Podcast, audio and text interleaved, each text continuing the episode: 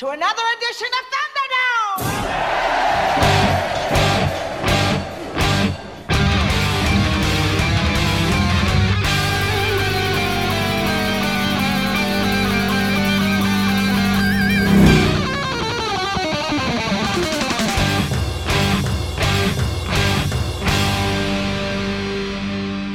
Welcome to the Mad Max Minute, and welcome to Season 3, where we'll be watching Mad Max Beyond Thunderdome one minute at a time. I'm Rick, And I'm Julia. and today we're talking about Minute 1, which begins with the Warner Brothers logo, and it ends with the names of our principal actors on a black background. Hi. Yeah, welcome back for people that were listening before, and welcome if you're fresh in the series. Thunderdome is an odd place to pop in if you haven't been with us before, but we're glad you're along for the ride. Well, I'm not so sure that it's such an odd place to pop in. A lot of people in my situation, in their mid 30s, Thunderdome was often the one that we saw the most. Was the one that was on TV the most because it was rated PG 13. 13 while the others were rated, R, correct? Mm-hmm. It was a whole lot less work to edit it down for television. Although, we'll find out as we talk about this movie, there are a surprising amount of curse words, even if the people saying them aren't necessarily on screen at the time. Watching the PG 13 cut of this movie, I was surprised how many times those things popped up, but they're the kind of thing that would be easily edited for television. I also think, as far as Mel Gibson goes, he's really starting to hit his stride mm-hmm. by the time we get to 1983. Yep. Yeah, which we'll talk about down the road, the things that he's been working on. I think this is a entry point for a lot of people into the series. Yeah, that makes sense. You've brought me around on the idea. The first thing we see in this minute is, of course, the Warner Brothers logo, because once George Miller and Byron Kennedy were done with Mad Max and they were shopping around for the sequel, they got hooked up with Village Roadshow, and Village Roadshow distributed in the United States with Warner Brothers. And when Road Warrior made essentially the money that it did, Warner Brothers was like, all right, we're holding on to this property. Road Warrior took in over $24 million worldwide on a $2 million budget. That's amazing. Yeah. When Miller decided to do a third movie in the series, Warner Brothers gave him a solid $10 million US to make Thunderdome. So that's a big reason why there's so much more stuff in this movie because he had the budget to pay for it. The first thing that came to mind when you said that was stars. Tina Turner. Mhm. I think Tina Turner's hiring had a lot to do with the fact that Warner Brothers wanted a big American name to bring in those American audiences. Fun fact about the funding of this movie is that it is technically the first Mad Max movie using funding from the US. Because as we remember from talking about Mad Max in 1979, that was all self funded by George and Byron doing their side jobs and raising $300,000. The money for Road Warrior obviously came from Village Roadshow, which is Australian money. So this time around, so as Americans, they come in and they get their grubby hands on things. And also, this was not filmed in Australia, correct? No, it no, was. No, no, no. I'm sorry. I was thinking of Fury Road that was uh, filmed in Africa. Africa. Sorry, never mind. we'll say we will get to Fury Road eventually. Give it time. Oh, I can't wait. There's an interesting thing about this Warner Brothers logo, though, because the last time we watched a Mad Max movie with Road Warrior, we came in on the Warner Brothers logo and we got that logo version of As Time Goes By that they like to use. This time, that's not the case. We see the Warner Brothers logo and we're starting to hear the more or less intro to a song. And this song is going to continue to play through the opening credits. And uh, we'll get to the song specifically because I have a lot of stuff written about it down below in my notes. But the next thing we see after the Warner Brothers logo is, of course, Kennedy Miller Presents. Which is bittersweet. Mm-hmm. Because Byron Kennedy did not get to work on this movie. So I went around and I was looking for information about the making of Thunderdome because there just doesn't seem to be as much material surrounding Thunderdome as there was for Road Warrior, but I don't want to start complaining or anything like that. And I found an article from thisdistractedglobe.com. They have an article written back in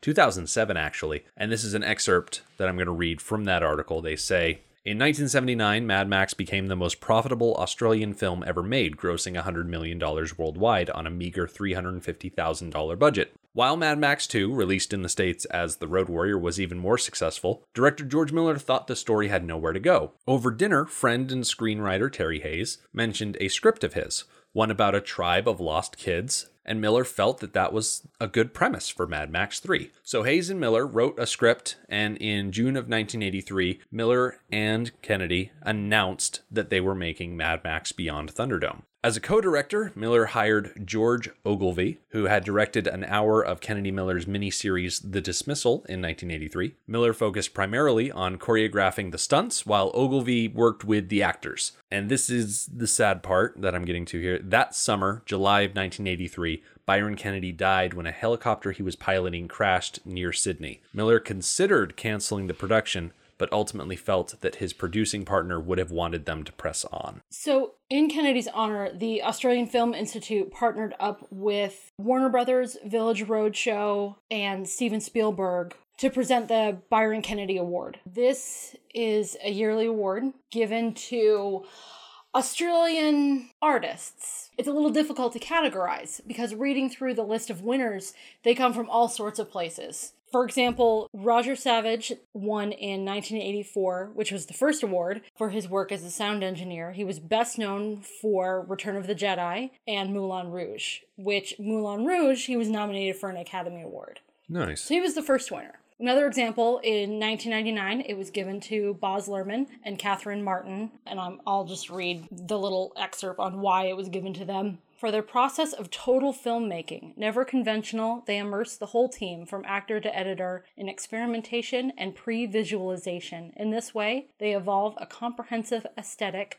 which informs everything, from the concept to poster with flair. The results, always groundbreaking, speak for themselves. One of the other winners that stood out that I don't have her name in front of me that was seemed kind of unique, someone won for groundbreaking work in VR. Hmm. So the award seems to thematically be for movie making, but it's not exactly pinned down what the award is for. Okay. Kind of seems like a catch all. Yeah, it does. So for, you know, artistic endeavors in Australian cinema. That's cool. Yeah. Really cool. So after the logo for Kennedy Miller Presents, we get Mel Gibson's name coming at us out of the inky black void that is these opening credits. Something interesting about Mel Gibson appearing in this film. It's not surprising that he came back for a third one. These movies were incredibly lucrative and he already had a grasp on the character, but he had his agent, Ed Limato, negotiate with Warner Brothers, and Mel Gibson got a $1 million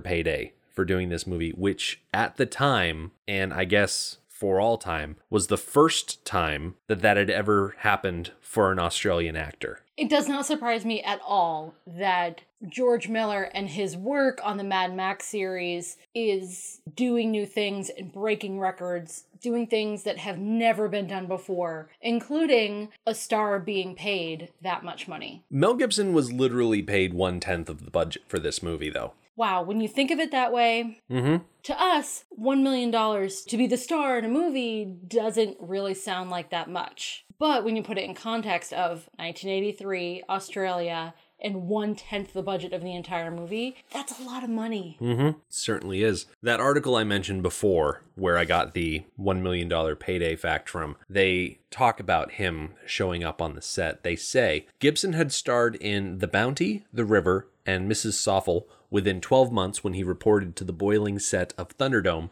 in September 1984. Increasing his disgust, People magazine voted him sexiest man alive during this period. The star was depressed and drinking heavily throughout the film and complained to a recorder that the movie was a piece of A couple years later, though, Gibson retracted his comment and apologized. Yeah, that quote reminds me that Mel Gibson is not a great person. Right. We skip over that a lot while we're talking about these movies. Because we We're- like to focus on him in the movie as the character. Yes, we are looking at the character and we talk sometimes about Mel Gibson, the person, but we don't usually focus on the negative. Yeah. It's hard not to with quotes like that. Right. After he did Road Warrior, there are actually four movies listed between that second movie and Beyond Thunderdome here. Obviously, I mentioned three of them before The Bounty, the River, and Mrs. Soffel, but there's another one from 1982 called The Year of Living Dangerously that he was also in. So he's a busy guy. Yes, I can imagine he was much sought after. Mm-hmm. So Mel Gibson's name goes away. We move on to the next one, which of course is Tina Turner, which I will say, having watched the series up to this point, little surprised for a first time viewer to see a name like Tina Turner pop up, I imagine. It's definitely another turning point of the series. Mm-hmm. That is certainly a product of other turning points. The budget, working with Warner Brothers, but it's a point on the path that takes us to Fury Road, which is full of money and stars. And we wouldn't have been able to get to that point if we hadn't taken this specific journey.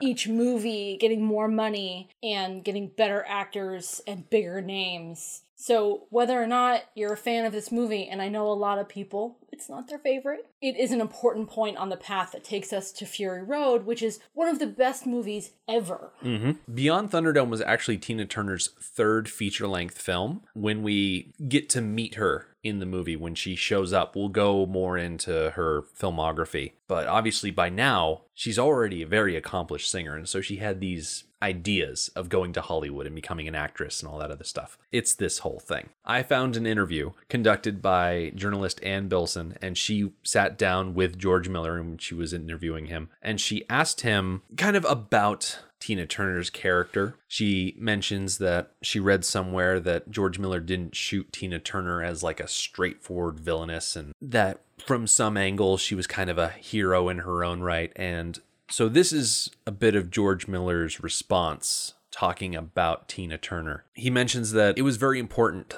for them that Auntie be seen as a sort of heroine in her own right. They didn't want to fall into a kind of cliched bad guy type of thing because I think when you look back at Mad Max and Road Warrior, Toe Cutter, and Lord Humongous, they're just kind of larger than life, boisterous loudmouths and whatnot. And they all have their funny things about them, but you know, there's not a lot of nuance to them. They're just bad. So with Thunderdome, they wanted to show that, you know, today's hero could very easily become tomorrow's villain, which is kind of what happened with Auntie here. And it's this idea that you either die the hero or you live long enough to see yourself become the villain. The idea that you create a world, you create an order, and then you hold so tightly to that order that you've created that anyone that comes in to disrupt that order becomes your enemy. I think in the real world, that's the most common type of enemy that we see, especially in government. Yeah. So he goes on to say that with Tina Turner,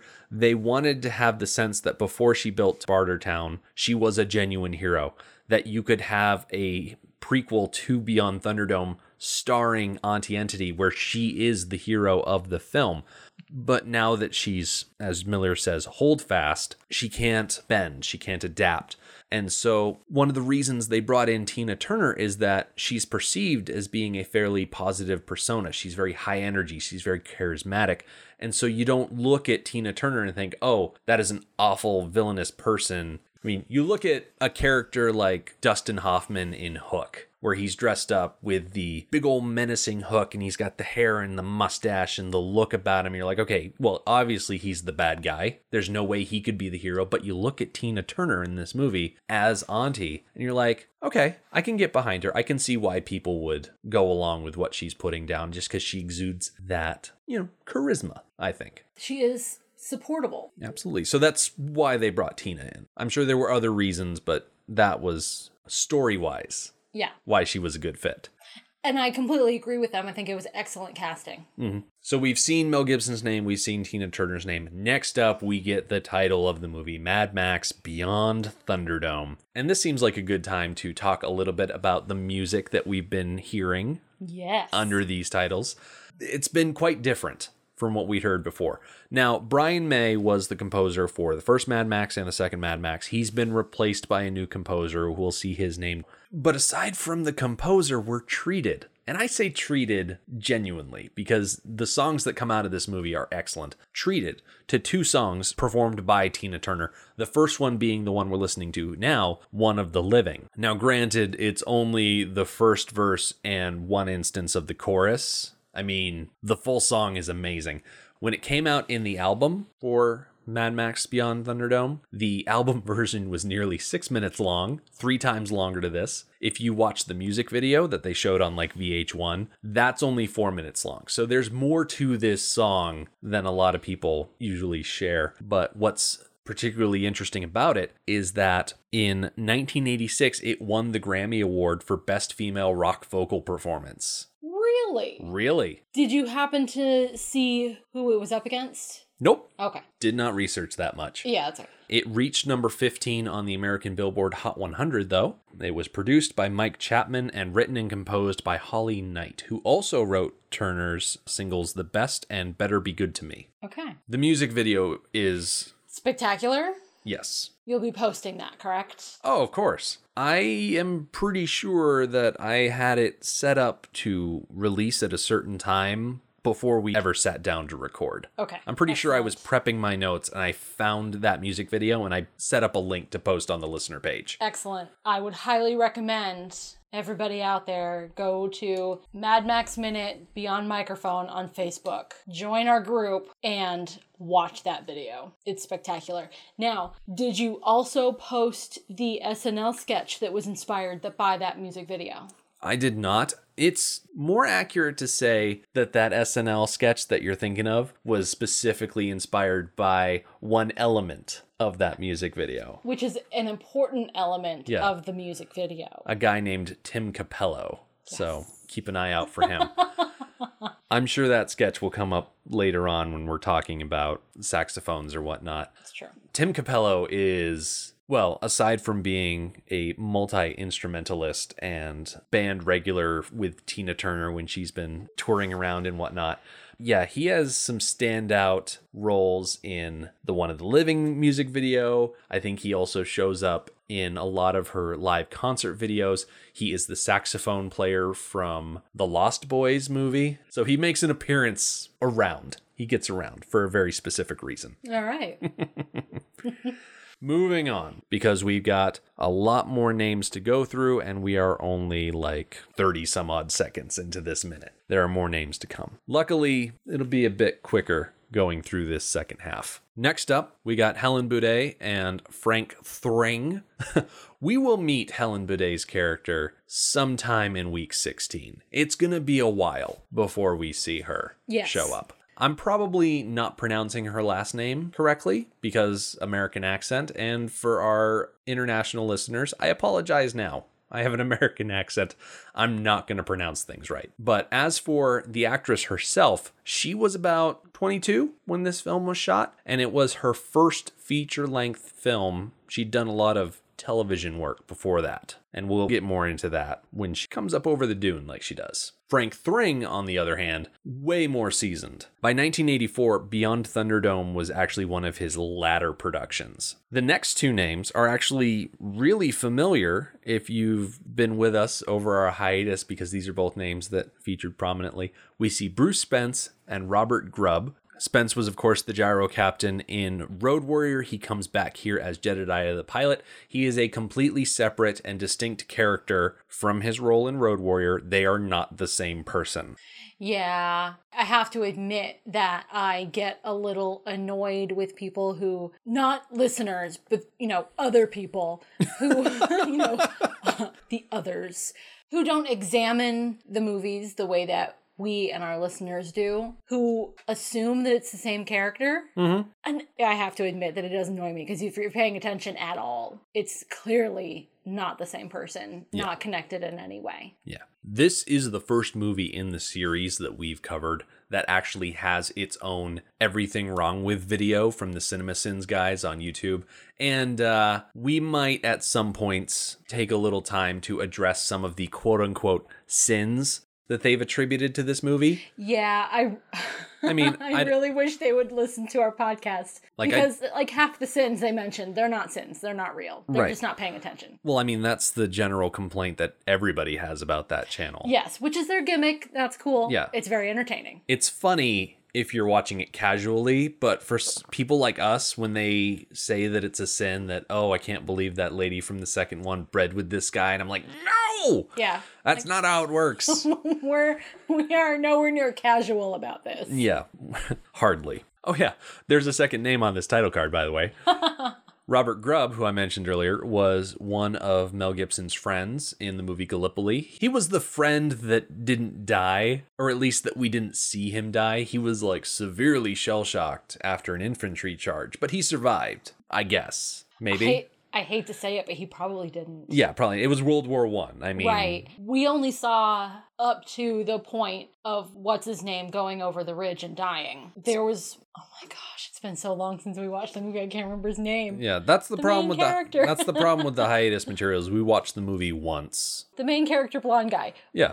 Once he dies, the movie's over. There's more in that specific battle, more things happened. And then there were more battles after that. So chances are his friend Robert Grubb's character did not survive. But the important thing is he's back. Yes. A couple more names coming up at you. We've got Angelo Rossitto and Angry Anderson. Now, the combined height of the men on this title card is 8 feet or 2.43 meters for our international listeners. Angelo Rossitto was 2 foot 11 inches or 0.88 meters, and Angry Anderson was 5 foot 1 inches or 1.55 meters. These guys are uh, not tall. No.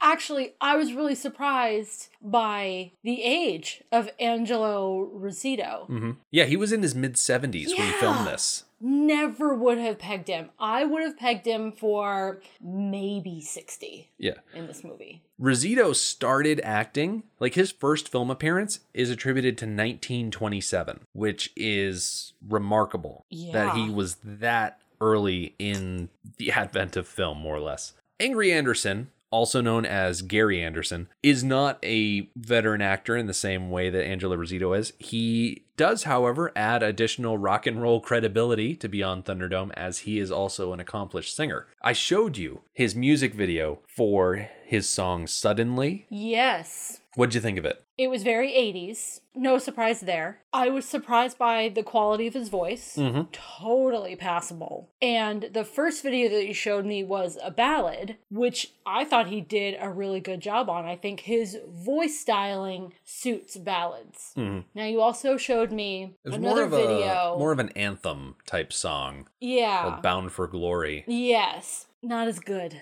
Well, you could argue that the rock and roll in the 80s, which I think featured a lot of singers with his same vocal style and range, Mm-hmm. not that great, but it all depends on the specific song. When you take 80s rock, you got to take it song by song. Well, yes, I agree. But you compared him to Phil Collins, which I think is a fair comparison. Yeah. But Phil Collins can sing it all. He can sing ballads and anthems and rock and roll. He can do it all, and he's great at it. Yeah, I think vocally speaking, I think Angry Anderson, and this is the first time I've actually tried to think about 80s hair metal in a long time, so excuse me omitting a lot of valid answers. Kind of reminds me of, I want to say, ah, he kind of reminds me of the band Ratt, who sang Round and Round. Uh, you know, round and round with love will find a way, just give it time. Kind of reminds me of that. All right. like I said, not a great answer because one thing that we are not is we are not music critics. We stick to our lane, and our lane is very narrow. yeah. Take that with you will. Got a few more names. We see uh, George Spartels and Edwin Hodgman. George Spartels plays our resident mechanic. The character name is Blackfinger, and I forget where I heard this story, but I remember hearing that the term Black Finger was a nickname for one of the mechanics on either Beyond Thunderdome or one of the prior movies. I can't remember which one, and I pulled up the list of mechanics for those movies, including this one, and there are just so many that I could not pinpoint exactly which one they attributed that nickname to. But Blackfinger is a funny little name because in the 2015 video game that they made of Mad Max, one of the side characters, he talks a lot about how he is a Blackfinger. So it's like a generic nickname for a mechanic in this world, which I like. I like it too. It's character building. Yeah. Edwin Hodgman, also known as Ted to his friends, he plays arguably one of my favorite characters in this movie. He is the combination of judge, auctioneer, and carnival barker that is just a delight. to see on screen. Yes. I love Dr. Dealgood. As George and Edwin's name fades away, we get a title card with three names, and this is like super quick, less than one second of screen time. So we're not going to worry about these three guys. We're going to save them. We've reached the end of this episode. We are going to take a little break, come back next time, pick up where we left off. Thank you for coming back. Thank you for joining us. Thank you for beginning this journey through what is easily the most oddball Mad Max movie of the series. I am really excited about this season because it's considered an oddball, goofy movie that I'm really excited to dig into it and find depth in it and extrapolate all sorts of stuff Yeah, about it. it's going to be fun. So come on back next time and we'll keep going. The Mad Max Minute podcast is a fan project by Rick and Julia Ingham. The Mad Max franchise was created by George Miller and Byron Kennedy, is presented by Kennedy Miller Mitchell Productions, and distributed by Warner Brothers. Mad Max Minute is produced and edited by Rick Ingham. Our opening music is Verdi's Dies Irae by Daniel Batista of danielbatista.com. And our outro music is We Don't Need Another Hero by MilitiaVox of militiavox.com. Our home on the internet is madmaxminute.com. You can follow us on Twitter at madmaxminute, like us on Facebook by searching for Mad Max Minute, and join our Facebook listener group, Mad Max Minute Beyond Microphone. If you'd like to support the podcast, visit madmaxminute.com where you can check out our TeePublic storefront by clicking the store link, join our Patreon by clicking the support link, or make a one time donation by clicking the donate link. Thank you for joining us for minute one of Beyond Thunderdome. See you next time. Everybody sing, we